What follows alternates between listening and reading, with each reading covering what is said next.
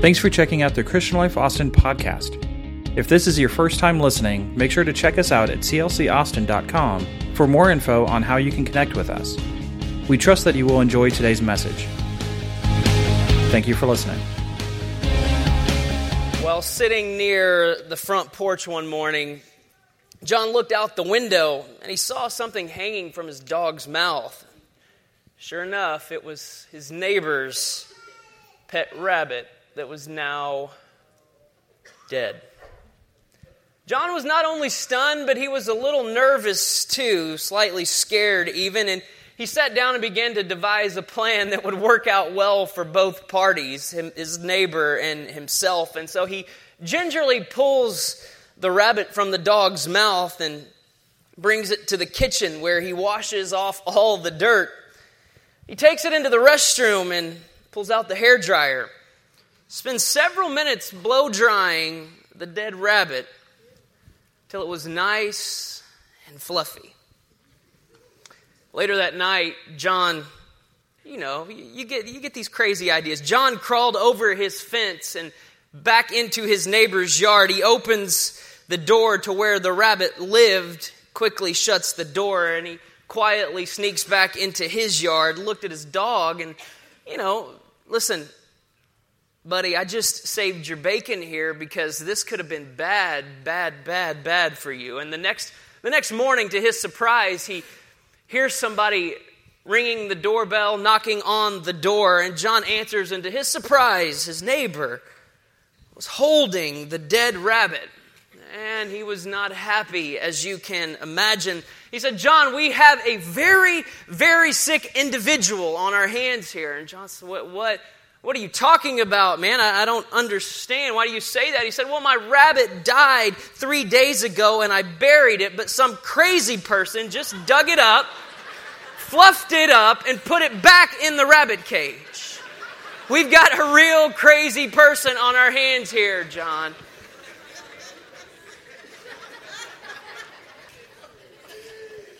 Honestly, I went back and forth whether to tell that in this service. I didn't know if it was too early for a corny joke, but you guys bit. Well, well done. Good job. Well, uh, obviously, I am not your senior pastor. Hopefully, I'm not a crazy person either today, bringing the Word of God to you. Pastor Johnson is in San Antonio preaching for, for Pastor Steve Fender today. He sends his love. And you know, you know, wherever he is, this is true. It doesn't matter if he's preaching somewhere, if he's on a trip, whatever. He's thinking about this house and how everybody in this house is doing. So he sends his love. He will be in the pulpit next Sunday. So please, if you're a guest, do yourself a favor. Come back and uh, be in church with us next Sunday. Hear our senior pastor bring the word of God to us. We are in a series, Pastor started last week, entitled How's Your Soul? How's Your Soul? And so we're looking at really, this passage of Scripture is kind of where we get this idea from. And I want to read it to you. It's really short. You can stay seated. It's one verse. Third John, verse number two, it says this I pray that you may prosper in all things and be in health, just as your soul prospers. And so here's the question that we're going to be addressing throughout this series and throughout our time together today. And the question is this Is it possible to have everything on the outside, but be unwell, unsuccessful, and small on the inside?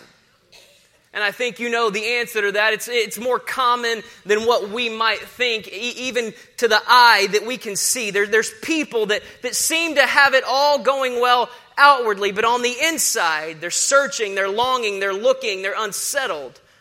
It's the society that we live in today, and I, I, believe, and I'm sure you probably hold something similar to this, that true success isn't determined on the outside, but it's determined with what you have on the inside of you. Jesus would say this in Mark chapter 8, verse 36 and 7. He says, For what does it profit a man to gain the whole world and forfeit his soul?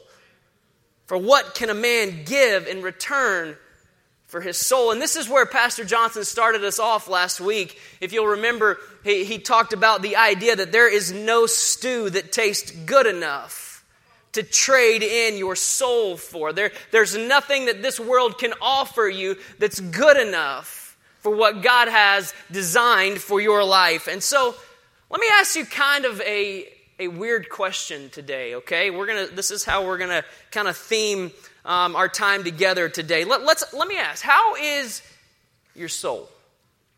Seriously. Think about it for a second.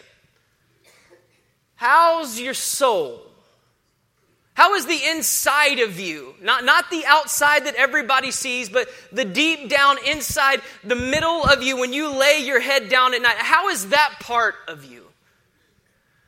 And I would be willing to guess that this is probably a, a question, right? That I don't really know how to answer you properly, Brad. I, am not really sure where to start to begin, really, to find the answer to how my soul is. And so, this is the reason that we're talking about this, because we strive so hard to be successful on the outside and to have all the money that we can get to take care of our kids, to buy a new house, to buy a new car, to keep up with the Joneses, while all along being unhealthy, unsuccessful, and small on the inside.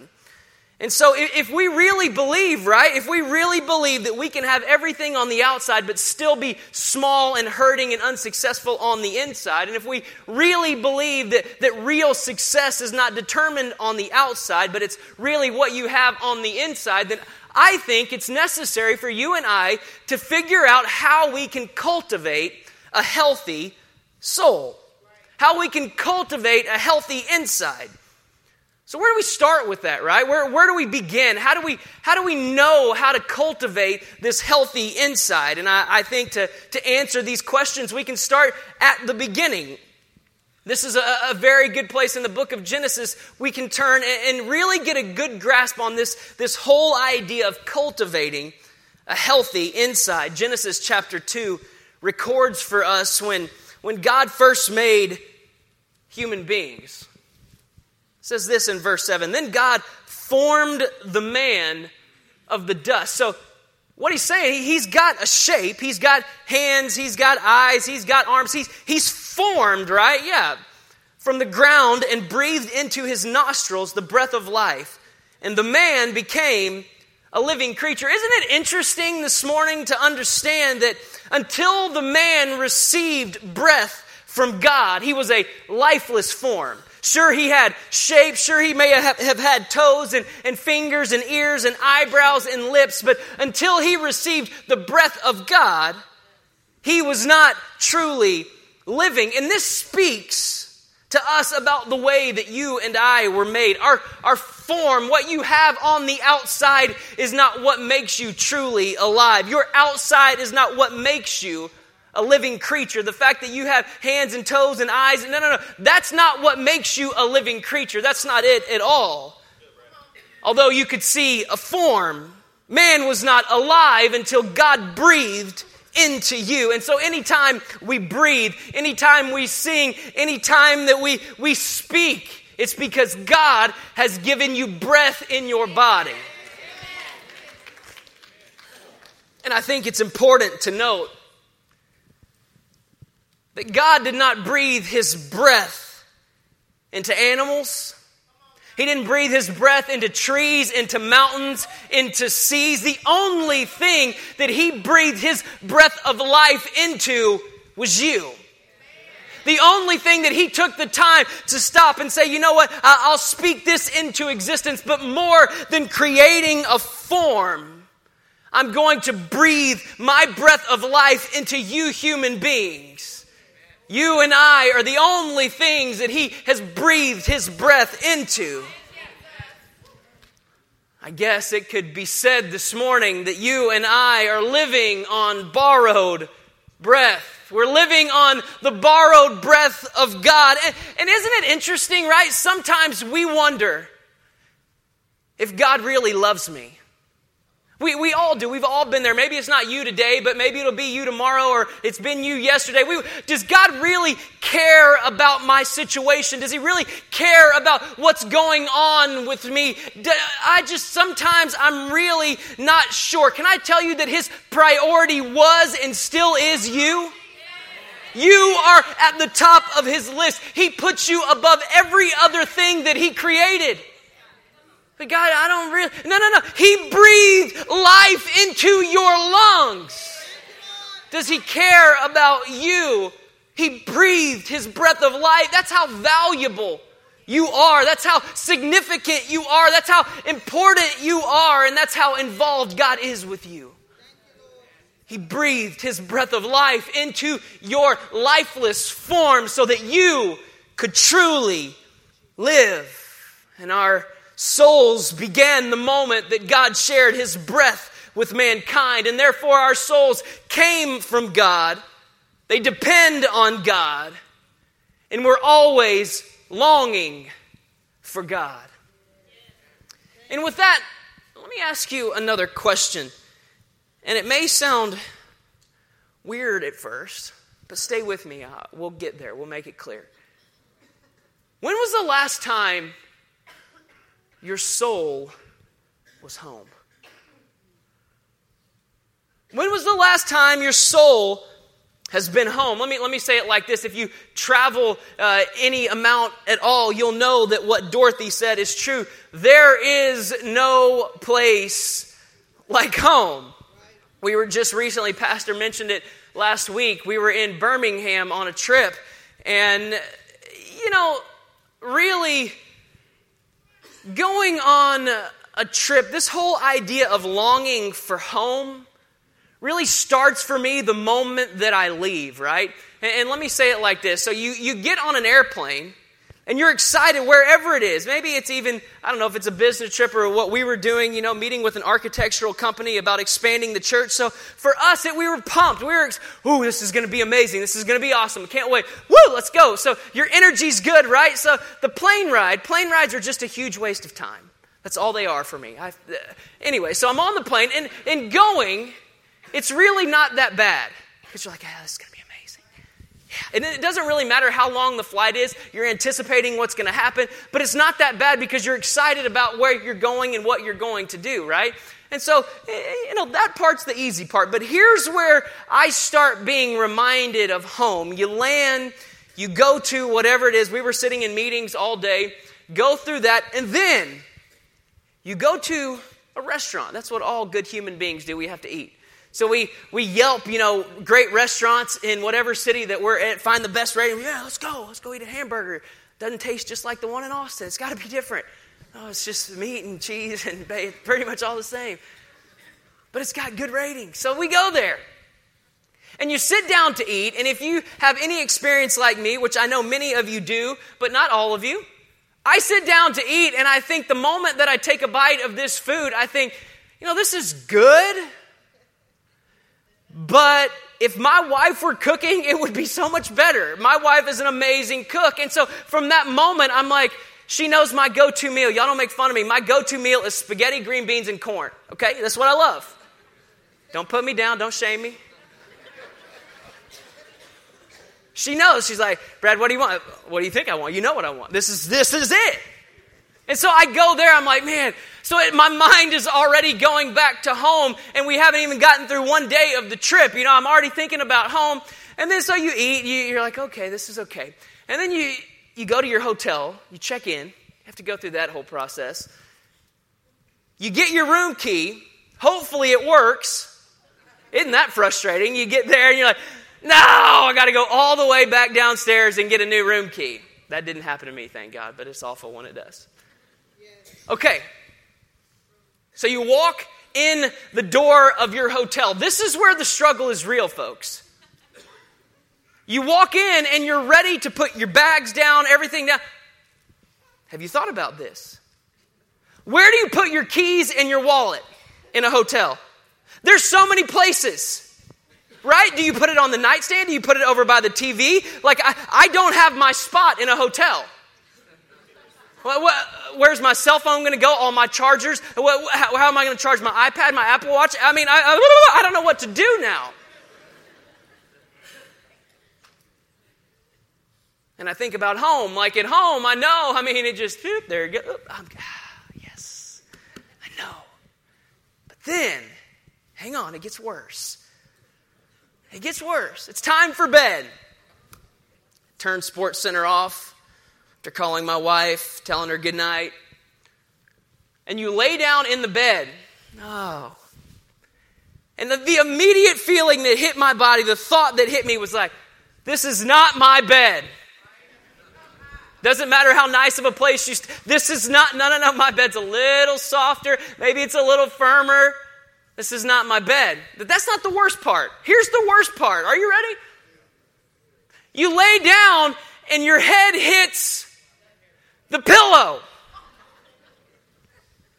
And you would think out of the 4,000 pillows that they put on your bed that you could find one that would be perfect for the way that you like to sleep. You know what hotels forget to take into account?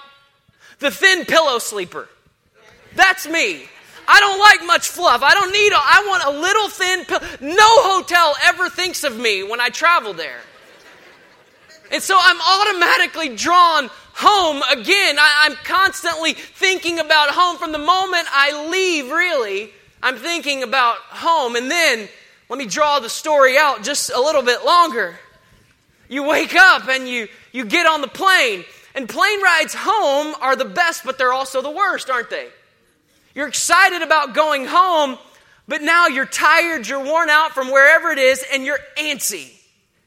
Maybe y'all don't experience like, like I do, but I, I'm sitting in that seat and there's four centimeters of leg room my legs start shaking, my knees start hurting. I, it just, I'm like, oh, the, the air starts to smell weird, you know. It's like the temperature's not right, and you're just, you just want to stand up, but if you do, you're going to hit your head on the luggage rack, so you can't do that either. Just frustrating, but the, the wheels hit the ground, and you're like, ah, finally, I'm in the city where I'm supposed to be. I'm back home. There's no place like home. And then let's keep going. I'm almost done. You get in your car, not with the message, just with this story. You get in your car, you drive home, you pull in the driveway, you hit the garage door, you pull in. For those of you that have clean garages, you pull your car in the garage, and then you open the door. Honey, I'm home. No, it doesn't go that way. Let's be honest. Okay. You walk in. You smell your family musk, the way that your house smells. Don't lie, you know that your house has a smell. It's not bad, it's just your house's smell. It's good. You walk in. Ah, I know exactly where my keys go. Right there, like they do every other day. Here's where my cell phone is charged. This is perfect. And this one cannot be this you, you can't say enough about this. You get home, you walk into your bathroom. My own personal bathroom. I know where all my stuff goes from my toiletry bag. I'm not cramming it all together. My toothbrush isn't here. No, no, no. It's in the perfect spot. I'm home. There's no place like home. Do, do, you believe that today? There's really no place like your home. There's no place like my home. There's really no place like home. And listen, your home doesn't have to be big, it doesn't have to be opulent, it doesn't have to be something grand. There's just something special about being in the place that you call home. And so, what about your soul? What about the inside of you? Have you ever thought that your soul just might have a home as well. Where does your soul go for reprieve? Where does your soul go to feel secure? How, how does all that is within you find rest and be at ease? I want to take you to the book of Psalms, chapter 103. It has 22 verses, and it happens to be the exact number in the Hebrew alphabet. And so, really, Psalm 103 uh, encapsulates the A to Z's of life. In fact, many Hebrews believe that this was kind of the entire Bible wrapped up into one chapter. And you know how this book begins? And you know how this book ends? Watch this, it's going to be on the screens. It starts like this Bless the Lord, O my soul, and all that is within me. Bless his holy name. Now, watch the last verse, verse 22. Bless the Lord, O my soul, all his works in all places of dominion. Bless the Lord, O my soul. When you look up the, the phrase, bless the Lord, O my soul, in, in Hebrew, here's what it means it means with affection and gratitude to praise God. The soul here is synonymous with the word breath. So, what David is writing is this praise the Lord with affection and with gratitude, wholeheartedly, with honesty and authenticity. Praise the Lord, oh my breath. He's literally telling his lungs and the air in his body, I want you to formulate words of affection and words of gratitude. Bless the Lord, oh my soul. It's as if the, the author here, who gives us 22 verses, is telling us that this is the whole of life, that this is what it's all about. You start your life with one primary function, and that's to use the borrowed breath of God to give it back to the one who gave it to you. And you end your life with the very same objective to use your borrowed breath to give it back to the one who gave it to you in the first place. So let's widen our scope for just a second. I don't want you to think about just Psalm 103 here, but do you know how the entire book of Psalms concludes? It's one of the most powerful and beautifully written books. And here's how it ends. Are you ready? This is, this is the chapter. It's pretty short. Praise the Lord. Praise God in His sanctuary. Praise Him in His mighty heavens. Praise Him in His mighty deeds. Praise Him according to His excellent greatness. Praise Him with trumpet sound. Praise Him with lute and harp. Praise Him with tambourine and dance. Praise Him with strings and pipe. Verse number five. Praise Him with sounding cymbals. Praise Him with loud clashing cymbals. And the last verse. Let everything that has what? Breath. Praise the Lord. Praise the Lord. Let everything that has breath, that has soul, praise the Lord. We're being told very clearly here that our souls were meant to praise. Our souls, the inside of us, were meant to worship our Creator passionately, affectionately. How does your soul come home? How does your soul find rest? It's when you use your borrowed breath that you have in your body to form words of adoration back to God. You want your soul to find rest today? You've been searching, you've been looking. Why don't you start forming words of adoration, passion back to the Creator who created your body and breathed breath of life into you? That's why you love the music in this church so much because when you open your mouth in worship, it brings your soul back to a place where it was designed to be. It brings your soul home. It reconnects you with your Creator. Your soul has a chance to, to exhale. Your soul has a chance to, to drop all the baggage of life, to find your spots, so to speak, to lay on your pillow and rest. And all of a sudden, right, you've seen this to be true in worship, all of a sudden, your marriage isn't as difficult as you thought it was. And all of a sudden, you have faith for your children again, and you have perspective on your job. Why? Because your soul is refreshed, your soul is revived, it's come alive again. Why? Because you came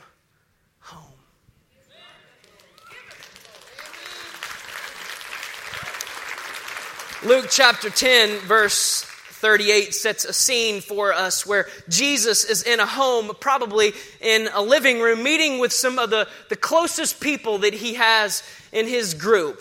It's in a setting just like this where Jesus begins to speak about the essence of existence. Jesus is in the home of Mary and Martha.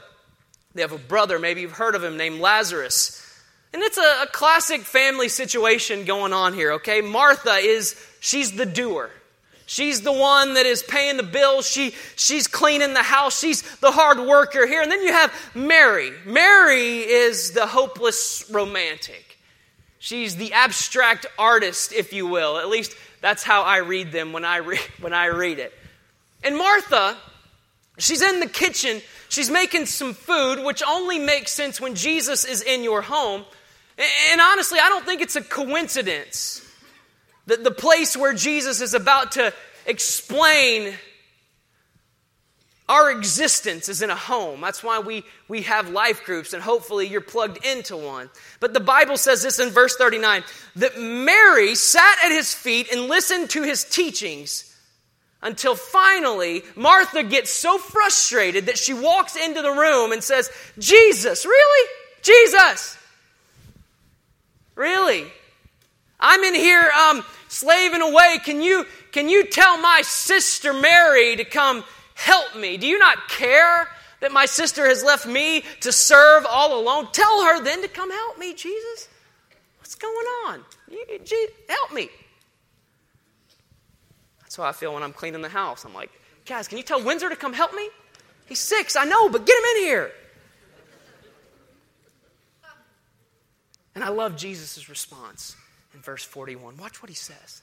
He says, Martha, Martha, you are anxious and troubled about many things. What a word for society today. Is your soul anxious? Is your soul troubled?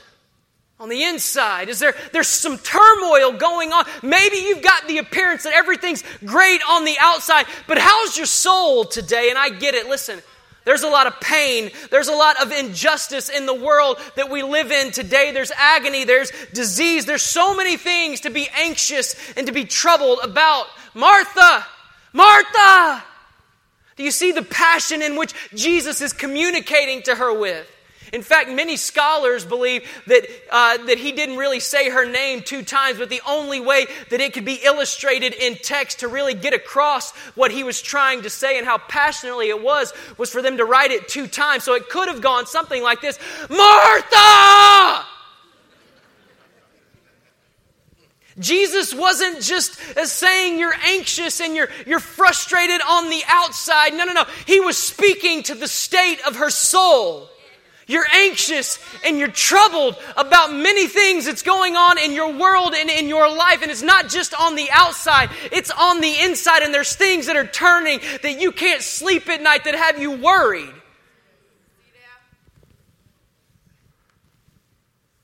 And Martha, Randy, if you'll help me, is not that much different than you and I today. There's so much that trouble our society. There's so much that trouble the people that call this place home, that serve Jesus Christ. There's, there's things that cause us to be frustrated and to be anxious that, that have our soul in the inside of us constantly turning and churning and not, not feeling rested, but always uneasy. And can you hear the words of your Savior? Can, can you hear the words of your deliverer, your provider? Hey, Hey, sir. Hey, hey, ma'am. Hey, you are frustrated and you're anxious about many things. And Jesus goes on in verse 42 to say this. This is beautiful. It says, But one thing is essential. One thing is essential. Jesus, are you about to tell us the one thing which we were made to do, the one thing we were made for, the one thing we were created to do, the one thing we can't live without, the one thing that will go crazy if we don't have it. The whole reason that we're on this earth, is this it? That's right, Martha. Yeah, that's it. Verse 42 tells her Mary chose it, and it's good and it will not be taken away from her. What was Mary doing? Mary was coming home. Sure, she was in a home, but she was coming home internally. And the Bible says that she sat there and she listened. You know what Mary did? She was assuming a posture of worship saying, You know what, Lord, whatever you have for me in this moment, I will keep my mouth closed and I will listen to your voice. I will sit at your feet with my arms held out, saying, Whatever it is that you want to speak to me, Lord, have your way. My soul has to reconnect with you today. And Martha was doing what many of us do, and we're not bad for it. We're human, right?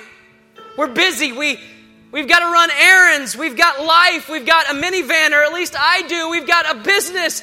we've got kids, we've got grandkids, we got to pay for this, we got to pay for that.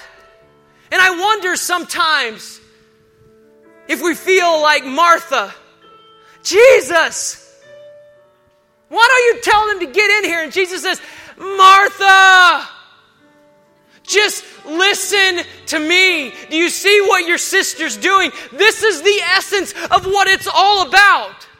You're working, you're, you're scurrying around trying to, to get it all together, doing it all on your own, but that's not what I have created you to do. I just need you to get into a posture of worship, to lay at my feet, and to just receive whatever it is that I have for you today.